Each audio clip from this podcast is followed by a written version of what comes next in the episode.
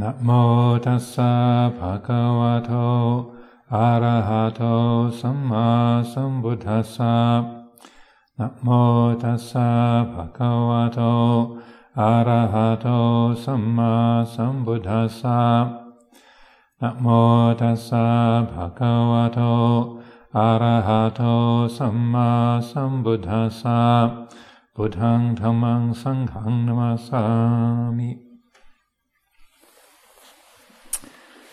The plan is for us to be closing the retreat tomorrow morning. Luang Por will join us for the uh, morning sitting, 8.30 to 9.30, and then offer a few reflections after that. Hopefully we'll manage to pipe that through to the kitchen, so those of you on kitchen duty will be uh, able to, to listen as well. And then they'll have a little ceremony. He'll offer a few reflections, and then we'll have the uh, asking for forgiveness in the closing ceremony then. So this will be the last of these readings, the finale. And so I thought I would read this, uh, the, the last of these of Luang Por Sumedho's teachings on dependent origination in uh, the, this anthology collection here, It's originally from the book The Way It Is.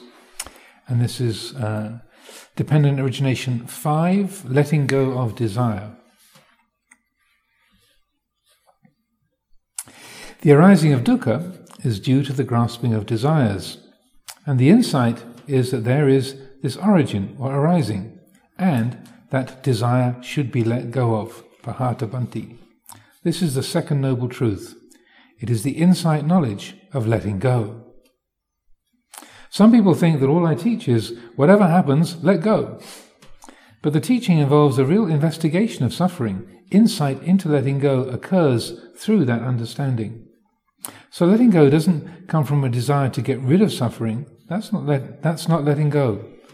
Vibhava tanha, or the desire to get rid of, is quite subtle. But wanting to get rid of our defilements is another kind of desire. Letting go is not a getting rid of or a putting down with any aversion. Letting go means being able to be with what is displeasing without dwelling in aversion. You'll still be attached, Fear, aversion, all this is grasping, clinging. Dispassion is acceptance and awareness of things as they are, not creating anything. Letting go of the aversion to what is ugly or unpleasant. So, letting go is not a trick phrase coined as a way of dismissing things, but a deep insight into the nature of things. Letting go is therefore being able to bear with something unpleasant and not be caught up in anger and aversion. Dispassion is not depression. So also letting go, um, in a way, if if you reflect on it, things are going anyhow. So, so it's a that, that's the the nature. Anything that's come into being is naturally coming apart. It, that which integrates disintegrates. So letting go is is not so much um, that you already had an option to keep it.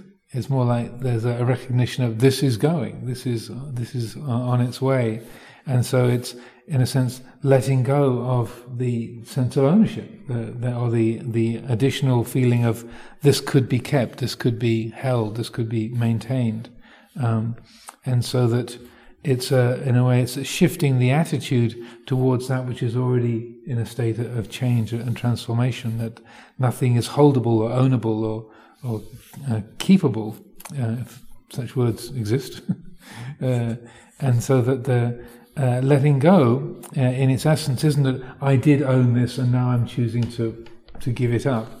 But in a way, in, in, its deepest sense, letting go, there isn't a personal action that's taking place. It's rather like when the when the autumn comes, then a leaf falls off a tree. It's like the the tree isn't kind of consciously letting go of the leaf. It's just those natural changes have come about, and the the leaf falls uh, away, or like with the in the springtime, the certain flowers blossom for a while, and then they the the blossoms come to an end, and then they drop off. Like the magnolia flowers, they they're eh, they're blooming now, but then they, they slowly fade and they they uh, they drop off when they've had, when they've had their day.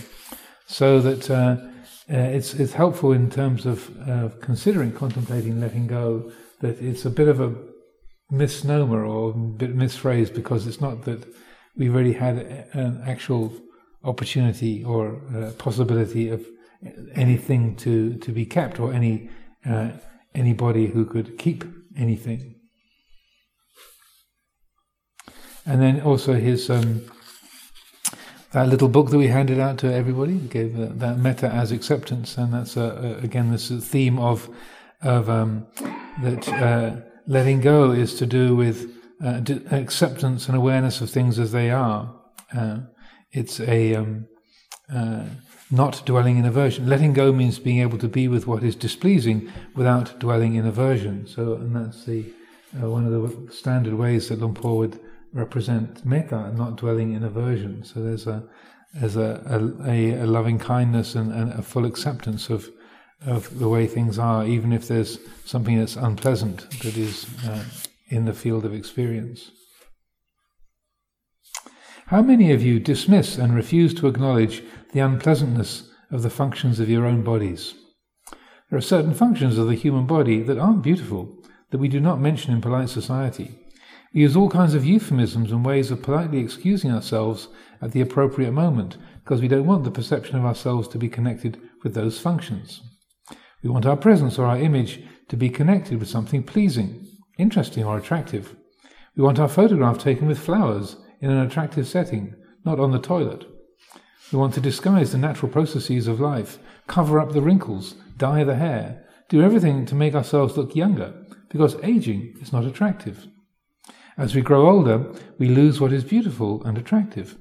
Our reflection is to be really aware of sickness and death, that which is attractive and unattractive, the way things are in this realm of sensory consciousness. Being an entity with sense organs which contact objects, they may be anything from the most beautiful and pleasing to the most hideous and ugly. We experience feelings. Feeling Vedana entails the alternatives of the pleasant, the painful, and the neutral. This applies to all the senses taste, touch, sight, hearing, smell, and thought. So, before going further into that, any questions, thoughts?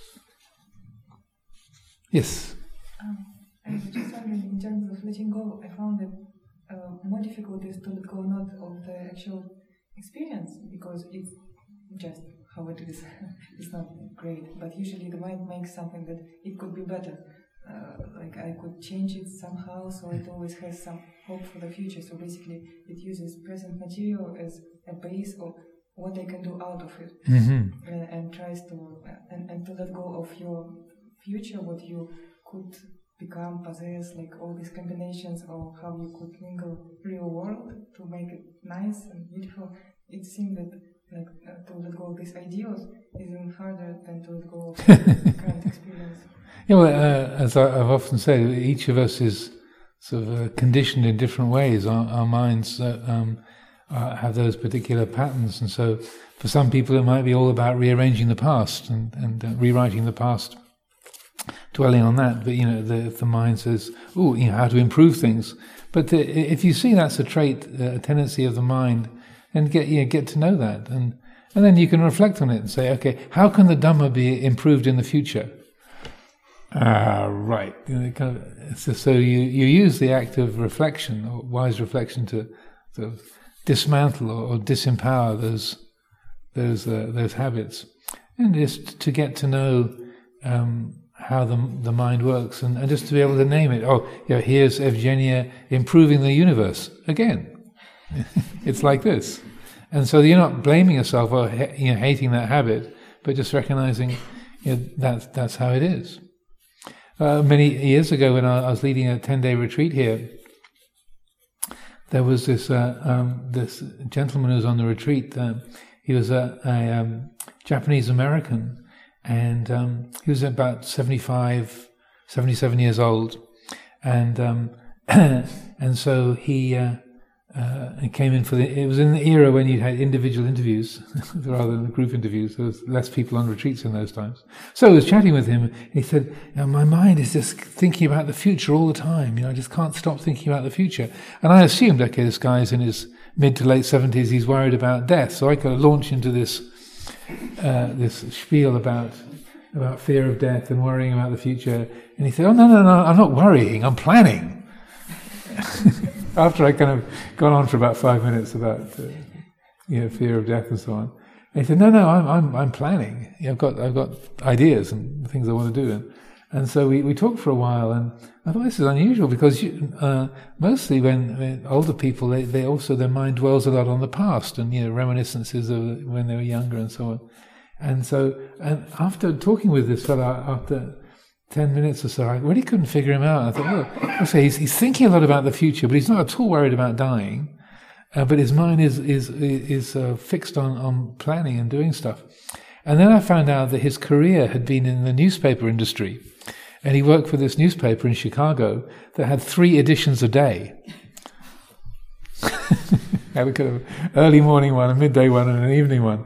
And so you're always trying to think, you know, the two two editions ahead. You know, and so oh, that's why he's he's uh, he's spent his whole career thinking, you know, uh, for, for, the next edition or the, the edition after that, and so that his the momentum of his uh, his conditioning through his career is planning for the future and planning for the next edition, planning, planning, planning. And so, oh, okay, that's why his uh, his mind is working in that particular way. So we get familiar with our own uh, character and the, the, the, the, patterns that are there, not criticizing them or blaming them or, or inflating them as something special or, or, good, but just getting to know that. So in terms of a, a sappurisa, that's the attanyuta, getting to know your own character, and then working with that. So, and then just uh, you can, if you just experiment with a phrase like, "Oh, here is Evgenia redesigning the, yeah, redesigning the future." That's what this is. And then just see what the effect of that is. Letting go of possibilities. Okay. So, Vedana. I use that particular word, that khandha, as the concept for all that, attra- uh, that uh, attraction and repulsion. We are experiencing Vedana. We're aware of the pleasant, the painful, the beautiful, the ugly, the neutral, through the body or through what we hear, smell, taste, touch, or think. Even memories can be attractive. We can have memories that are pleasing, unpleasant, or neutral. And if we're heedless and operate from avijja, self-view, the unquestioned assumption, the unquestioned assumption that I am, the attractive, unattractive, and neutral are interpreted with desire. I want the beautiful. I want the pleasant. I want to be happy and successful. I want to be praised. I want to be appreciated. I want to be loved. I don't want to be persecuted, unhappy, sick, I don't want to be looked down on or criticized. I don't want ugly things around me. I don't want to look at the ugly.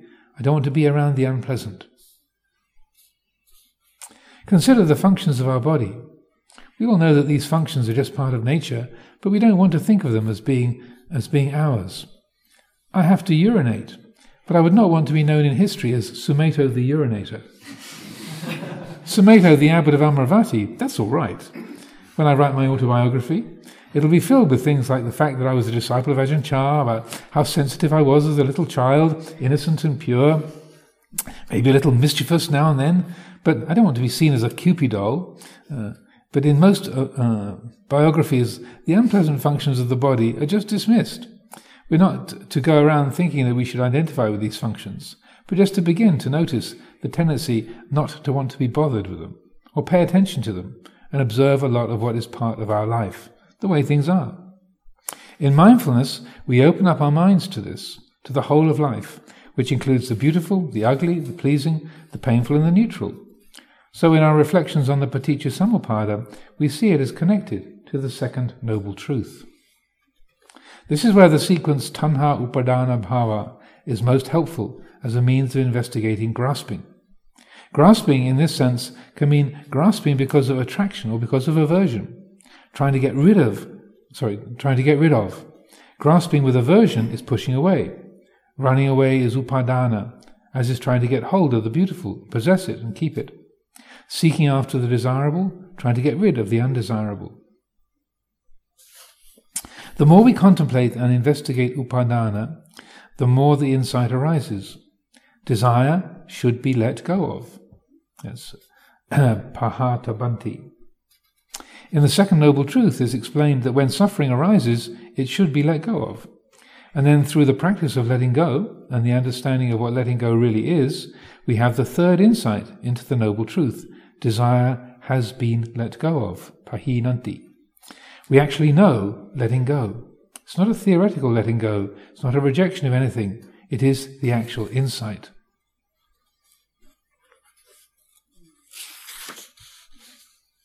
In discussing the second noble truth, there are the statements, there is the origin of suffering, it should be let go of. And the third insight, it has been let go of. So that's uh, the pariyatti is the study. There is the uh, uh, there's you have these sort of three part aspects of, of the practice or the, the, the cultivation of Dhamma. Pariyatti um, is the study or the intellectual uh, concept. There is the origin of suffering, dukkha samudaya. And then patipatti, the way to practice with it, uh, is it should be let go of, uh, pahatabanti. And then the third insight is the pativeti, the, uh, the, the realization. It has been let go of. So there's, there's three, pariyatti, patipatti, and pativedha uh, study, practice, and realization. They're like a, a, a, sort of the three legs of the the um, the, the, foundation of of Dhamma uh, Dhamma practice: study, practice, and realization. And that's what practice is all about: fulfilling those three. That applies to each of the noble truths. There is the statement, what to do about it, and then the result of that. The first noble truth there is suffering. It should be understood. It has been understood. There are these three aspects of insight into the first noble truth. The second noble truth, there is the origin of suffering, samudaya, which is the grasping of desire, should be let go of. It has been let go of. The third noble truth, there is cessation, nirodha. It should be realized. And the third insight, it has been realized. The fourth noble truth, there is the Eightfold Path, the way out of suffering. It should be developed, and it has been developed. This is insight knowledge. When you think, what does an arahant know? It's this. He or she knows that there is suffering, knows suffering should be understood, knows when suffering has been understood, knows the origin of suffering, knows it should be let go of, knows that it has been let go of, etc. These are the twelve insights. This is what we call arahantship, the knowledge of one who has those insights. Paticca Samuppada is a really close investigation of the whole process. It is grasping of the five khandhas that's the problem. The five khandhas are dhammas. Uh, they are to be studied and investigated. They're just the way things are. They're not a self. They're impermanent, and to know and to know this, sorry, uh, they are impermanent, and to know this is the way it is is to know the Dhamma. So that uh, again, this is a very very frequent um, theme for Luang Por to be t- talking about, and using the Dhammacakka Sutta that we recited this morning, as we have done many times in the last uh, few months. Um, so that, uh, and one of the reasons I like to, to recite this and have this as a communal practice is so that you, you really get to know all those uttapadis, the, the kind of the rhythm and the, the shape of those uh, those words that you, you get to to have that set of concepts sort of there in your toolkit. You know, okay, the first one, it's uh, parinyayanti, it is to be uh, understood. Uh, uh, parinyatanti has been understood. Pahatabanti, it is to be let go of. Pahinanti, has been let go of. Sachikatabanti, it needs to be realized. Sachikatanti has been realized. Bhavetabanti, it should be cultivated. Yeah. Bhavitanti, it has been cultivated. So that the, the repeated uh, recitation of those words and getting those embedded into our memories, then you've got a toolkit. You've got those those qualities, those those principles to hand, and so that they are like not just a toolkit in concept, but you're actually carrying it around with you. You've got the tools with you, and you know how to use the screwdrivers or the spanners and, and such like for for the particular tasks.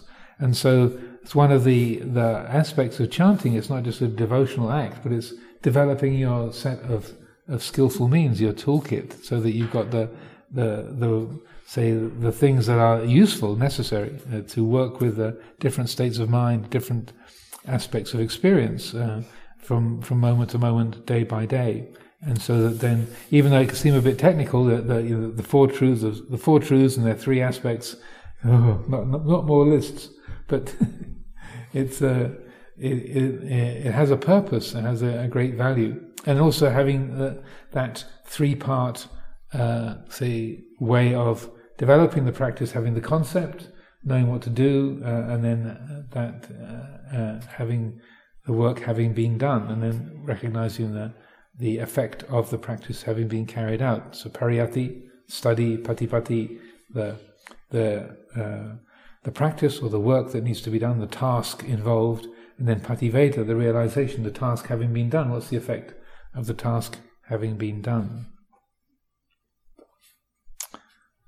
So, any questions, thoughts?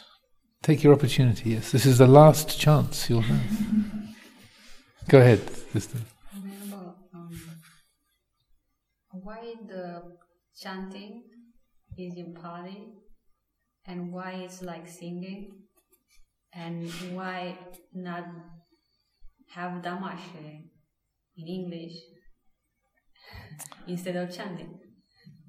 Uh, well, um, because that's we're Theravadins, and this is the way of the elders, and that's the way the elders have always done it. The Buddha. Uh, I would suspect the the um, one of the reasons why the Pali Canon is so repetitive is because things were recited and that you and that if you're just changing one word for each paragraph, it's much easier if you're each paragraph is completely new and fresh. So the the um, the whole method of chanting and, reciting the teachers sort of goes way back to the earliest times. And also, if you if you memorize it and you have these uh, the the sound of it, the rhythm of it, then it could, it's um, often easier to remember in that way. Also, it's a it's a, a, communal practice of chanting together. So in the in the Buddha's time, then that was how the teacher and the, uh, taught the student was chanting together, and that the student would would recite together with the teacher, and then the teacher would say, "Okay, now you don't do it on your own," and then they would they go back and forth like that. So that's because they didn't have anything written down. Nothing was written down for the first four hundred years, so that. Um, that was the only way that you learnt the teachings was through that rote, uh, rote learning and, and, recitation. So the exact sound um, that we have in the chanting, the Thai style of chanting, it might be slightly different from the Burmese style or the uh, the uh, Cambodian style or the Sri Lankan style. They're all slightly slightly different, but that uh, that methodology of reciting the teachings that you have. Um, uh, is all, all, you know throughout the Buddhist world, also in the northern Buddhist world, in Tibetan uh, uh, tradition, in, in, Japan, in China, uh, Korea, they, you know all of the different Buddhist traditions, they have these um, processes of uh, of recollecting the teachings through chanting, and uh, and one of the the rather than having a, like a Dhamma study session and just repeating the words and get and uh, say reciting them like that, it means that you remember them more easily. They're, they're more they're they're there to hand, and you can use those particular phrases um, as a, a very easily as a theme for contemplation. But in other Buddhist traditions, they don't do that. Like you, if you go to uh, places like um, Gaia House or uh, Spirit Rock Center, they don't chant they meditate. Here, listen to Dhamma talks, but uh, they they don't have a devotional practice. There's no chanting. Didn't Buddha say not to uh, sing? Uh, like um, make the Dhamma like a, uh, more like a music. Because when chanting, sometimes sounds like uh, singing, mm-hmm. and uh, even he said that uh, not to sing or not to that also that we can uh, uh, someone can uh, teach the dharma in their own language. Mm-hmm. because i see that it can become like uh, um, people come and uh, they don't understand what is said. And maybe they can feel something but um, maybe if it's spoken and, and in, in, a language that they can understand and uh, uh, maybe the same things repeatedly but but uh, um, it can go maybe deeper to their heart. It can. It, it, it varies. Uh, I mean, we, we when we first were established in establishing this community in this country in the seventies and eighties, none of the, the chanting was translated. It was all in Pali. So we slowly started doing more and more of the translations, or the, the chanting translated. So none of it. There was no English at all when we began, and so that we, as a community, started to develop that back in the early 80s, I think. And so what we have now is quite a lot of, uh, of it is in English, but also uh, it was uh, there was a there was a movement in the sangha um, to because of the feeling it's getting a bit too musical to chant it all on one note, and that there was a and so one of the the, the senior monks had suggested this was uh, uh, uh, the best way of of um, chanting was to have it all on one note. So it'd be like, Yo so bhagava arahang samma sambuddho vichachara. And so um, one of the sisters, who had been a musician before she was ordained, begged Ajahn Sumedho, please. this is really depressing. This is like, this is a, a way to flatten the heart. And so, and so that, um, so she'd been a musician, so, so her name was Sister Abhassara, and so she was the one who developed the three note system that we have, so that she requested permission. So she took the, the, the, the Thai um, phraseology, which is far more musical, there's about, about seven or eight different notes that are used uh, in, the, in the Thai chanting system, and it's much more colourful. Um, so she trimmed it down to three, so the home note, one up, one down. Um, and then it was her her skill that then systematized the the the the what they call cantillation, the marking the chanting up for how to do the, the three note system. And that also worked not in just in the Pali but also in the English as well. So we've inherited that her, her skill and, and diligence. Uh, but yeah, the, we did try doing it on one note for the sake of having it less musical, but the emotional effect of that was not not pleasing to many many people. It was it was actively depressing. I was here at the time. I was part of it. So I was quite glad to have her her, uh, her contribution. Uh, but going back to your question, so there there was two brothers, Brahmin, uh, two Brahmins who were brothers who asked the Buddha if they could put the Dhamma teaching into the um, the kind of uh, musical form of the, the Brahminical chanting, and the Buddha said no, they couldn't do that. So that uh, so that uh, he didn't want it um, put into that kind of um, uh, sort of stylized Brahminical chanting form. Um, it's not exactly clear how how that sounded, but there is that in the in the in the Vinaya. There's a record of these two brothers saying, "Can we?" Um, put the, the, the, teachings into this this form. It's probably uh, like some of the, the chanting that you do get, uh, or like uh, bhajans in the Indian tradition, that you know very very musical, very stylized, and um, and so that. And what happens with musical forms, is, and you you do find this. There's a certain kind of funeral chanting in the hear in Thailand that is it's so stylized you can't actually understand any of the words. It's it's very it's like a speciality of a particular monastery or particular group, and it's like is this kusala dhamma or kusala dhamma? Like, what the heck is this? But it's it's like really special, and if you you want to have a really super duper funeral, you get these monks to come along and do their their kind of special form of chanting, but you really can't understand a word. I can't. So that then I think that's I suspect with all due with all due respect, that's exactly the kind of thing the Buddha was saying. No, don't do that because the the the sound of the word is uh, lost in in all the decoration. So the point of the chanting is that you can uh, the the words are clear, you can remember what they are, and you've got them as a a reference for you, and it also has that uh, it's a communal act. You're joining your voices together, um, and say uh, energetically, uh, you're listening to each other. You're joining your voices together, and and ex- expressing your respect and, and uh, appreciation for these particular teachings. Venerable, sometime uh, I, I heard the Venerable speak um, uh, before anumodana, at anumodana, uh, just a few words from the heart. Mhm. And uh, they were very strong, you know, and uh, then uh, uh, chanting. But you know, I, I would like to see more of that. Well, when you have your own monastery, you can do it exactly that way. no, I just. When you are the head nun, you can do it exactly how you like. no, I, I'm not joking.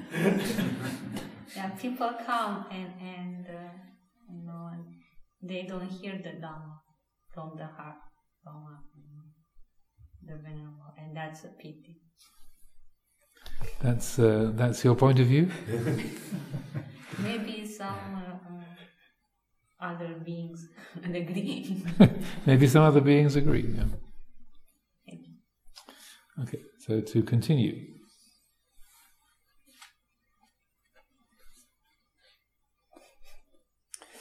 And so the grasping of the conditioned world as a self is based on delusion or ignorance, avijja, the illusion of a self as being the five khandhas.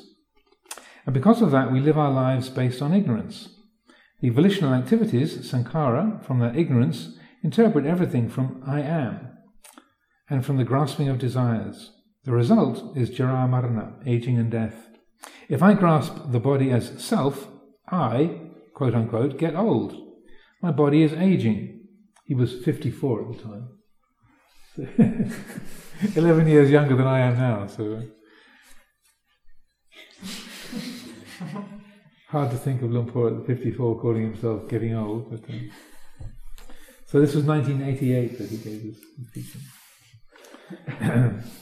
My body is aging. It's sagging and wrinkly. Yeah, at 65, I would say that's true as well. Yes. And the belief that I am getting old because the body is getting old is a kind of suffering. If there is no sense of self, there is no suffering. There's an appreciation of the body's aging. There's no feeling that there's anything wrong with the body getting old. That's what it's supposed to do. That's its nature. It is not me. It's not mine. And it's doing what it's supposed to do. Perfect, isn't it? I would be upset if it started getting younger. Eventually, I'd be back in nappies, and I'd have to go through everything again. Rather unlikely.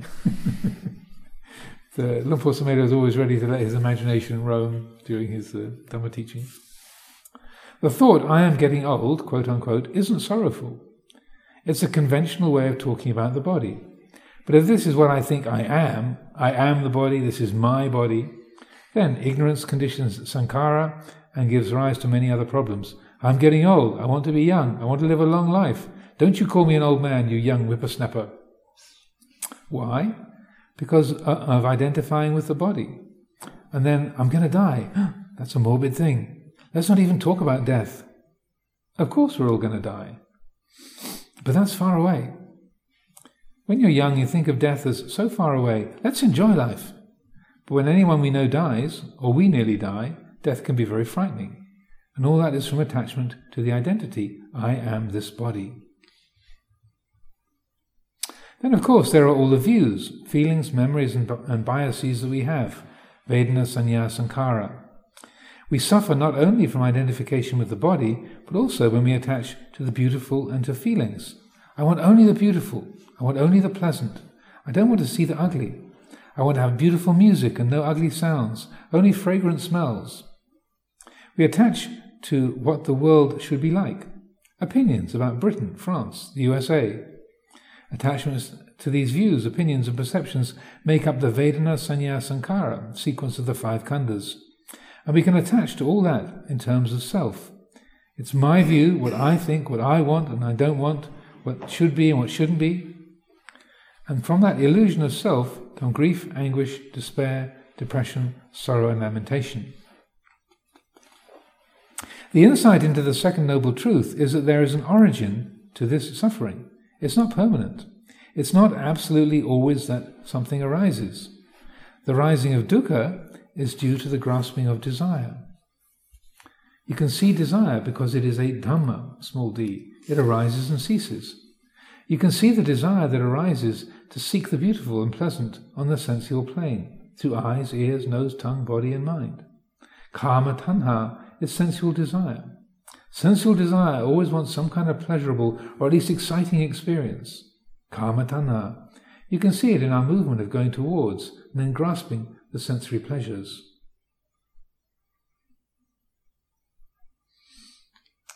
Bhavatanha is the desire to become. It's to do with wanting to become something. As we do not ultimately know who we are, our desire is to attain and achieve and become something. In this holy life, the bhavatanha can be very strong.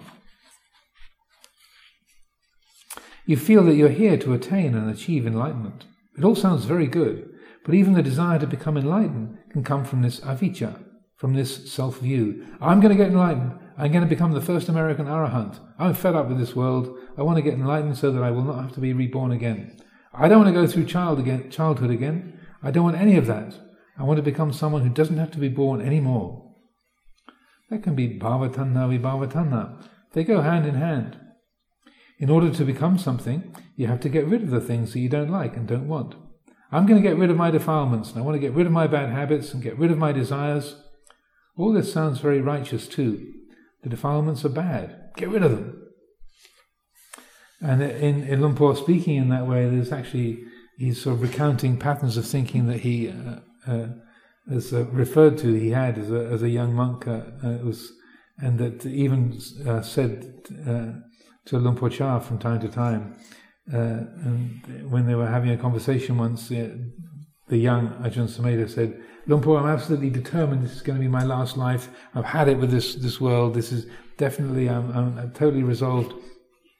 I'm never going to get born again. I'm, absolutely, you know, fed up with the, the, uh, the, the, human condition and the, the, cycles of rebirth. So I'm, I'm absolutely uh, committed to this being my last lifetime. And uh, uh, Luang Por being the kind of person that he was, then picked up on the sort of Vibhavatanha tone that was there in the young Sumedho Bhikkhu, and he said, So you're going to leave us all behind, Sumedho? What about the rest of us? Yeah. You're going to leave us all here and, and abandon us? And it was one of those, is he joking? He's not joking. He's joking. He's not joking. But that's what, what uh, he uh, he recounted Luang Por as saying, like, oh, don't you care about the rest of us? You're going to leave us all behind?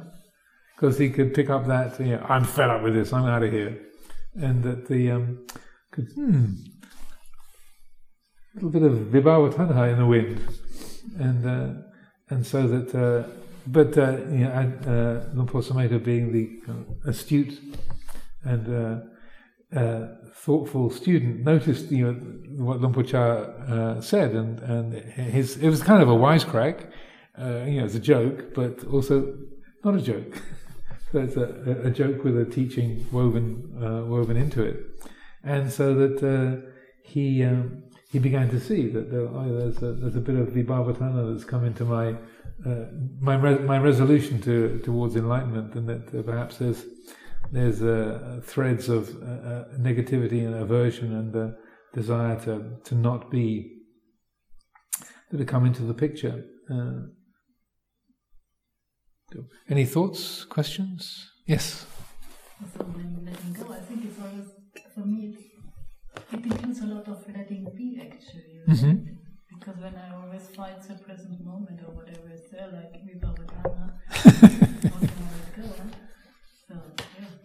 Yeah, letting be is is often a, a more accurate uh, way of of talking about it. Like like I was saying that the the you know the just the, the, the languaging of letting go, it's um, uh, it's based on the idea that there's a me who's holding on, and that as insight develops, it's like there's more and more of a recognition like well, no thing can really ever be owned or or or grasped, and there's no thing that can really own it or grasp it. So it's a, a figurative way of speaking, and that more letting be um, is just uh, attuning to that, uh, the, the, constant fluid process of experiencing. But also, uh, and I've said this many, many times, but I'll say it again, that when we talk about letting be or non-attachment, also it's non-attachment. Your capacity to act, to make choices, is part of the way things are.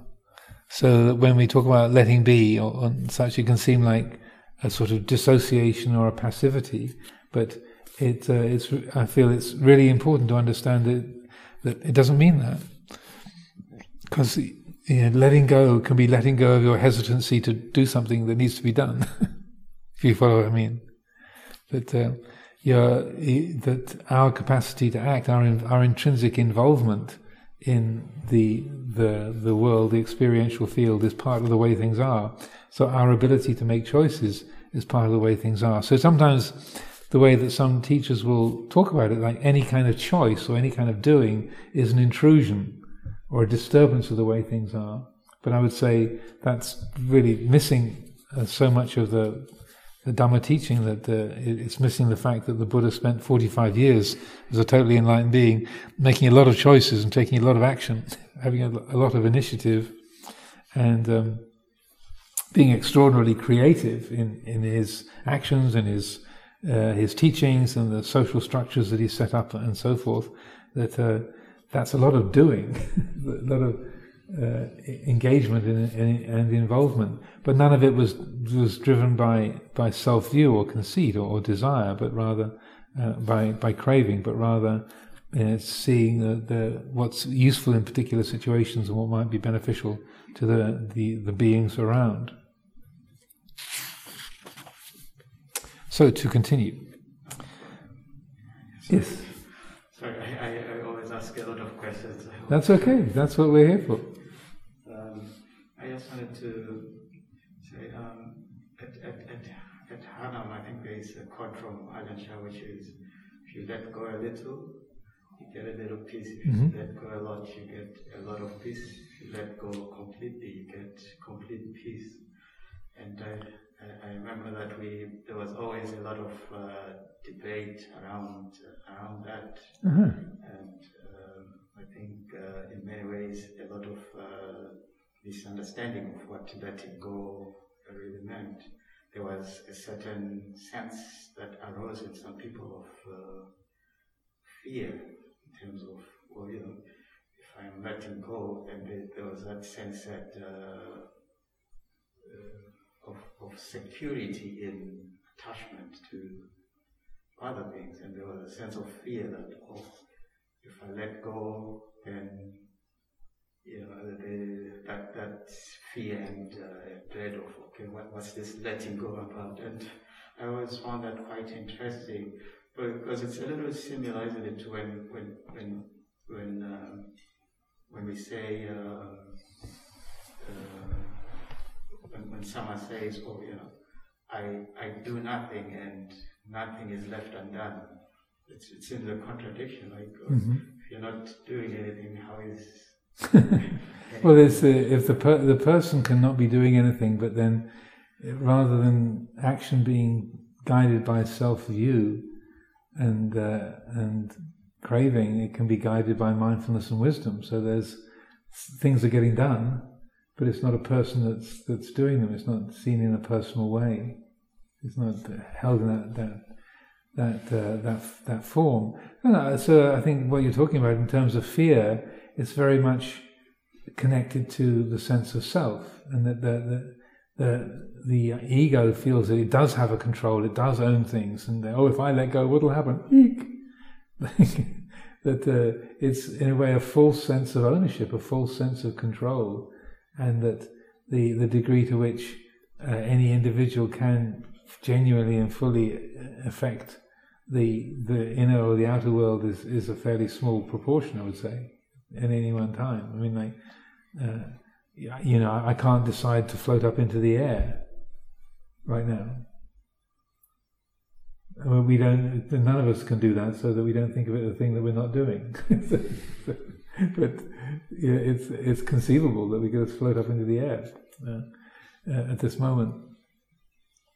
So that the um, that the, the the quality of fear is is closely connected to the quality of self, I making and my making. And the less there is uh, any kind of self view or conceit, the less fear there is.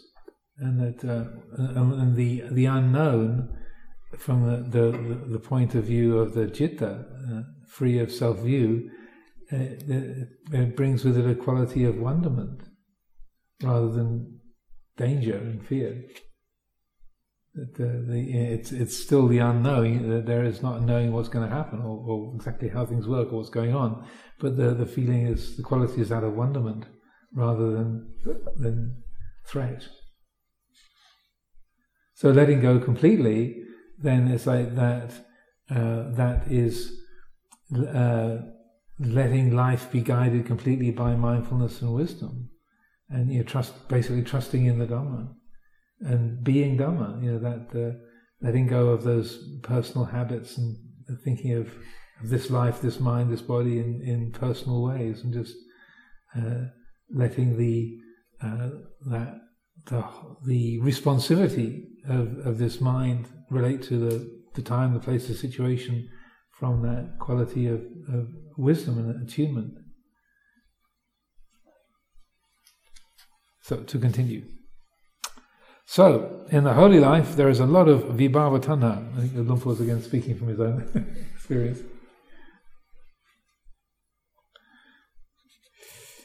We can live this life solely to get rid of things and to become something by getting rid of something. Notice then that the second noble truth is the realization that desire should be let go of, should be laid down. It's not a rejection of desire, but an understanding. You let it go because otherwise it's vibhava tanha. It's the desire to get rid of desire. Know it, see it, but don't make anything out of it. If you're coming from ignorance, your desire says, I want to become an enlightened being, and I shouldn't think like that. I shouldn't have the desire to become a Buddha. I shouldn't want to become anything. All that can, can be from ignorance, conditioning mental formations. The insight knowledge then is desire should be, should be let go of.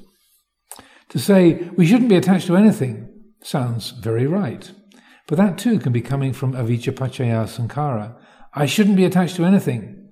It's very much an affirmation of myself as somebody who is attached to something and shouldn't be that way, who should be otherwise. So, that's just a trap of the mind, not a real insight into kama tanha, bhava tanha, vibhava tanha. Reflect on what attachment is. If in fact you're just throwing things away, that's not the way to solve this problem. You're not really examining kama tanha, bhava tanha, vibhava tanha. So you won't have an insight into letting go. You'll merely take a position against attachment which is another kind of attachment. So examine, look into attachment. This is working in a much more subtle and realistic way than just forming an opinion that you shouldn't be attached to anything. I remember a psychiatrist who lived in Bangkok who used to take somebody's wrist, wristwatch. The person would get upset and he would say, You're attached to your wristwatch. Then he would take his own watch and throw it away to prove he wasn't attached. He was bragging about this to me. I said, You've missed the point. You're attached to the view that you're not attached to your wristwatch. Throwing the watch away like a smart aleck and saying, You're attached, I'm not, I threw mine away, that wasn't letting go. There was a lot of self in it. Look at me, I'm not attached to these wretched material things. You can be quite proud of being non attached. With reflection, we see uh, attachment, and we don't have to get rid of things, but we can be not attached to them. We can let go of them not by throwing them out, but by understanding the suffering from being attached. It's like the uh, there's a, a, an old joke. I'm not very inclined to telling jokes, but this is uh, one that's got a dharmic thread to it in in this vein, which is uh, various people um, uh, appearing in a in a temple and they're making their declarations about their spiritual aspiration. And the first person goes up and says, "I'm nobody. I'm nobody. I'm nothing." And then the second person goes up and says, he says, Well, I'm, I'm, even less than nobody, I'm even less than nothing. And then the third person comes up and says, You know, look who thinks there's nobody, they're nothing. You know, that, uh, that, uh, that I'm, uh, I'm even less than these two guys put together. Like, so we can be proud about the, the fact that I'm nothing, I'm nobody, I, am worthless. And that uh, even that we can be inflated about our, uh, our supposed humility.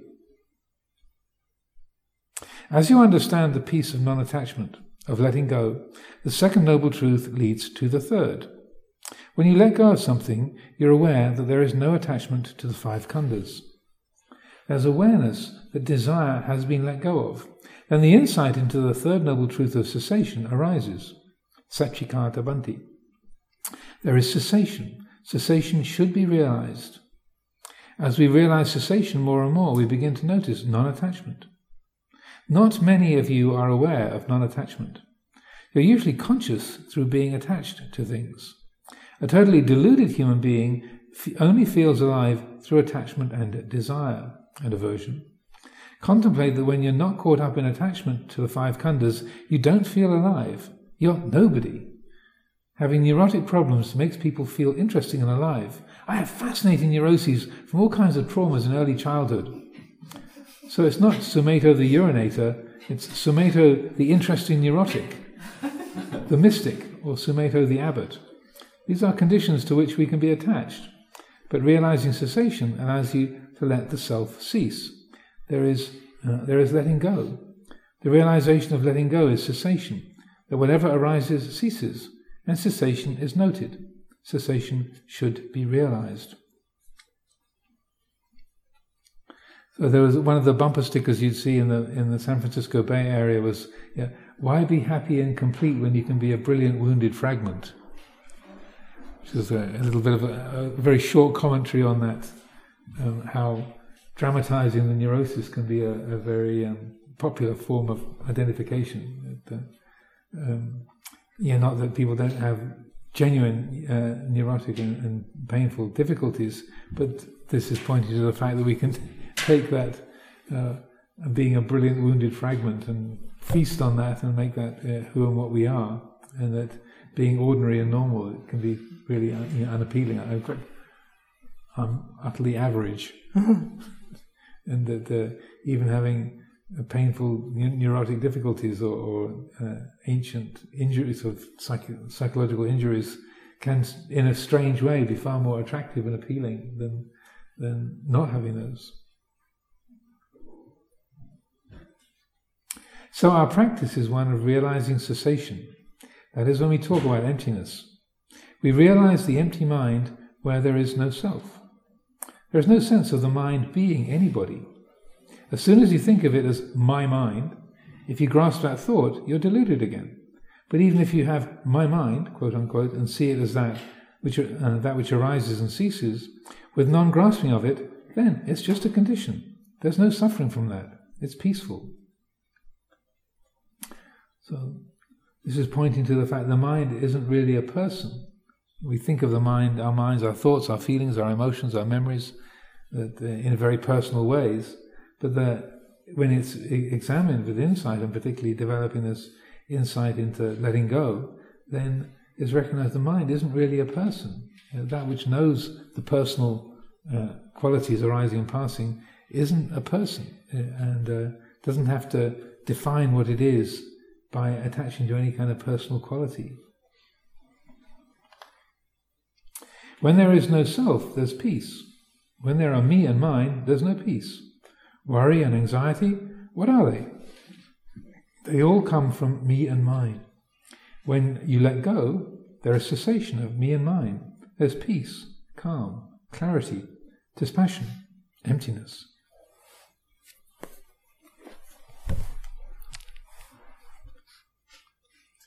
Is Ajahn Sumedho uh, talking about uh, realizing nirvana here? Yes. Short answer. Yeah. There's peace. So that the um, in the Meghiya Sutta, uh, the Buddha um, says to be free of the conceit I am, asmimana, that is nibbana here and now. And that's a, uh, in Ajahn Sumedho's copy of the Life of the Buddha, Nyanamoli's Life of the Buddha. That's uh, one of the, the highlighted passages that he has. The uh, uh that uh, to see that the uh, to be free of the conceit I am, that's nibbana here and now. So to continue, we've got five minutes. I observe that when there is no self, no attachment, the way of relating to others is through the Brahmaviharas, the divine abodes. Metta, kindness, karuna, compassion, mudita, sympathetic joy, and upekkha, serenity. These are not from a self or avijja. It's not that there's an idea that I must have more metta for everyone because I have a lot of aversion and I shouldn't. I should have loving kindness for all beings. I should feel compassion. Sometimes I just want to kill everybody.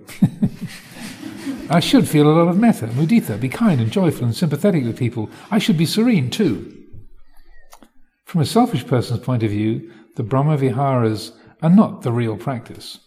The desire to become someone who has lots of metta and karuna and all that kind of thing is still bhavatanha. But as the illusions of self fall away, this is the natural way to relate. You don't become a vacuous zombie through understanding the Dhamma.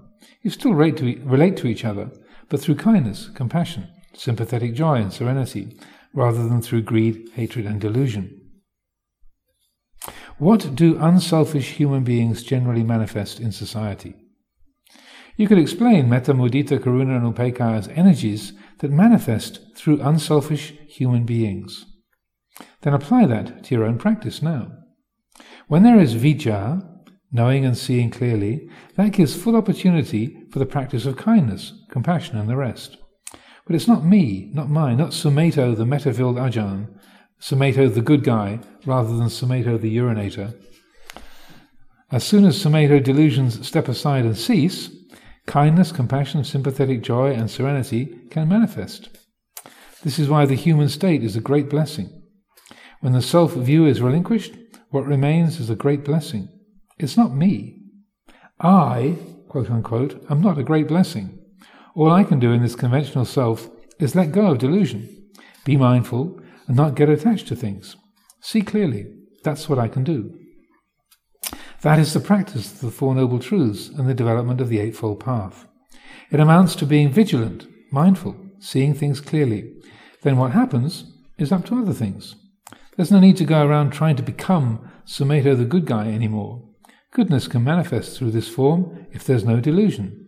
And that's not a personal achievement or an attainment at all, merely the way things are, the way it happens to be. It is Dhamma. And that's the end of that chapter. And again, I would say that's uh, one of the. Um, we, we literally put that on a t shirt. You know, the mind is Dhamma, it's not a person. I think some of you got the t-shirts earlier on. that, uh, and that uh, I feel is a very helpful, um, liberating insight to end things on, and that uh, that also this is uh, when the uh, when the the the citta, the heart, is free of delusion, and metta, karuna, mudita, upekkha, those Brahma viharas, that's the, the, the natural responsivity. That's how we relate to other beings and to the world when there's uh, no sense of self uh, distorting or cluttering up the, the picture of things. Also, this uh, when this uh, talk was when back in the old days, we had a tape library in the cassette tapes in the um, in the library, and uh, this one was uh, had the title "Sumedho the Urinator," and it was probably the most popular of all the cassettes. And, signed out from there. What? So it was, um, I don't know if it still has that title on the uh, on the because we got you know it's all online now and all, all kind of uh, audio files, but I don't know whether it's still got that title. But, but back in the old days, that was um, a very uh, very popular cassette. People signed out.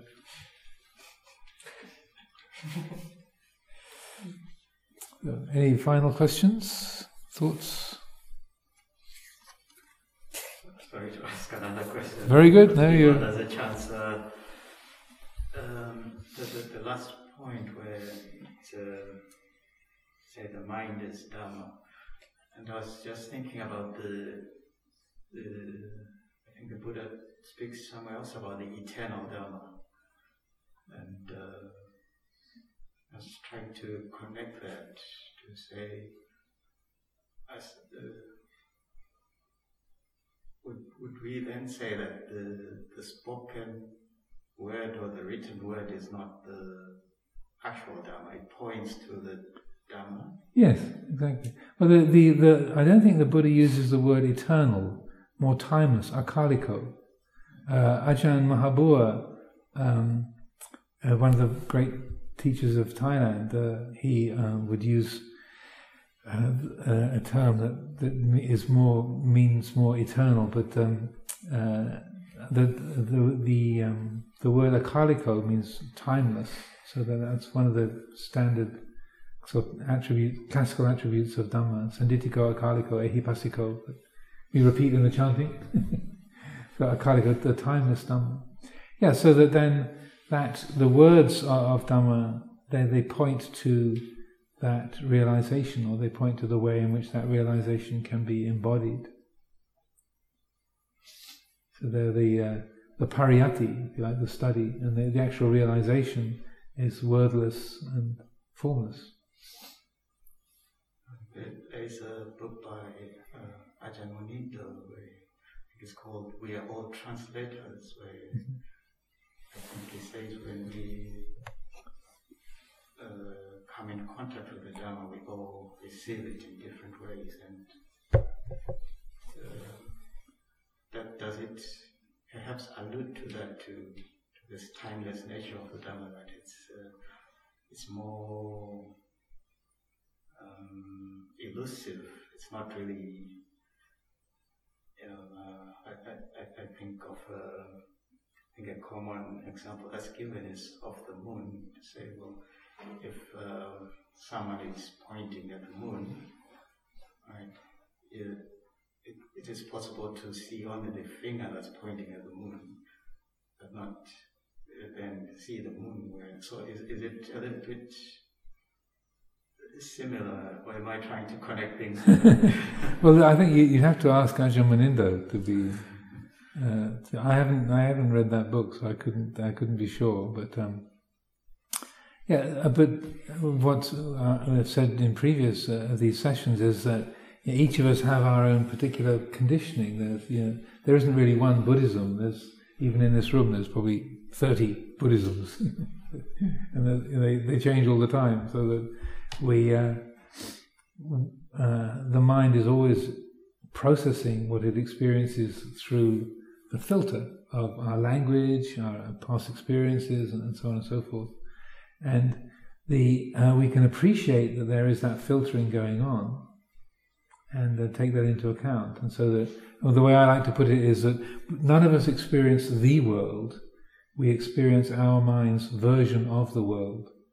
So you can't just make that sort of uh, conditioning go away, but you can recognize there is conditioning, so that you can appreciate that um, that this is your your mind's representation of the way things are, and that it, it can't be the absolute reality in and of itself, and so that that appreciation of, of what is appearing in terms of sight, sound, smell, taste, touch, and thought can only be an approximation. It's a best guess, and, uh, and then they, uh, there's a um, uh, in that way, then the the mind is enabled to to not be looking for truth or substantiality or reality where it can't really be found. You know, it's a it, it knows oh this what I'm seeing. It's a it's a best guess of the visual cortex putting together the light that goes in my eyes and and it creates this particular format. Um, but it, it, it, can't be the whole story. It's it's an approximation. It's a best guess. So uh, it's it's interesting to reflect on things like optical illusions or or when you, you, you see sort of floaters in your eye, you know, there isn't really an object floating around in the sky. It's just, it's actually a, a loose cell in my eyeball floating around. It's, that's what that is. And so that, that subjective nature of perception, then uh, it helps to keep that all in perspective because uh, problems come a lot from assuming what I think or what I feel and see and hear is absolutely true and valid and, and reliable rather than this is the mind's best guess, this is a, an approximation, and that uh, when we we recognize uh, um, that the way we the we feel and see and know things is just one version of it, it makes it much easier to appreciate other people's perspectives, and that uh, we don't take our our point of view as being defining reality, but you are much more able to appreciate where others come from and be respectful of that and uh, attuned to that, rather than you know I'm right, you're wrong.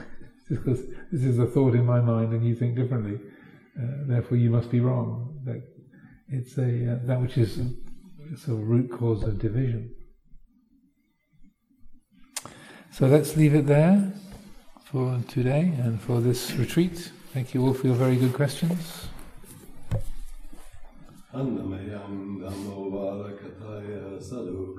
Dharamase Sadhu Sadhu